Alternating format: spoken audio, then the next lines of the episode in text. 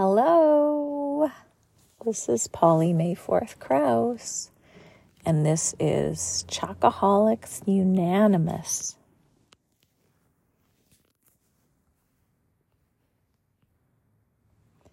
I love chocolate. I eat it every day and often at every meal. It's a staple in my diet. It makes me happy. I'm an addict, I know. When I was a teenager, I ate seven chocolate bars in one sitting. In the middle of the night, I hurled chocolate chunks over the side of the top bunk.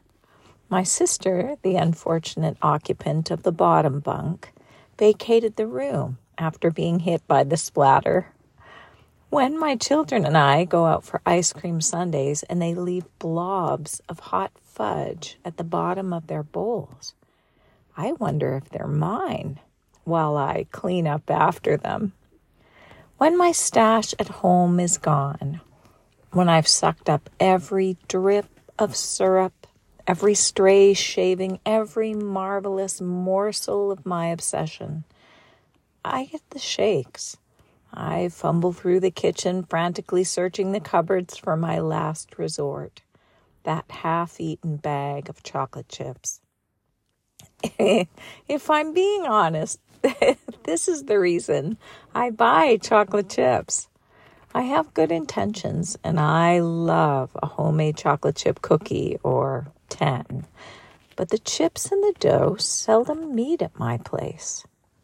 I've tried to give up chocolate. I have this notion that if I stop buying if it, if I stop buying it, if I just stop gorging on chocolate, I could be a slightly older ver- version of Angelina Jolie, excluding the whopping pucker. Huh, reality has never been my specialty. I even threw a quarter of a bag of chocolate, chocolate chips away once, kind of like the alcoholic, pouring the last of the devil down the drain. A half an hour later, I retrieved it. Shameful.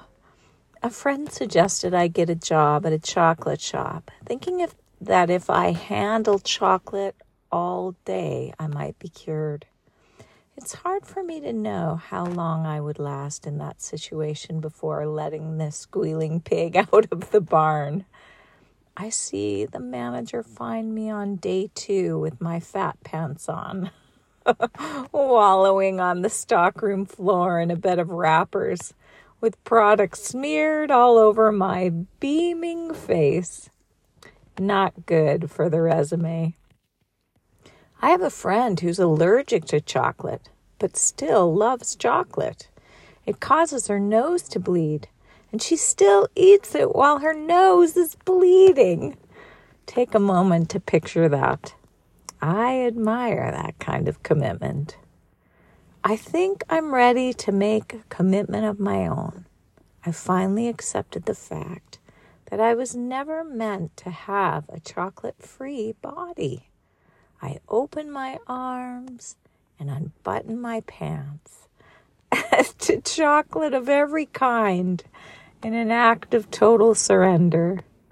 I'm officially giving up on giving up chocolate. Hey, thanks for being here.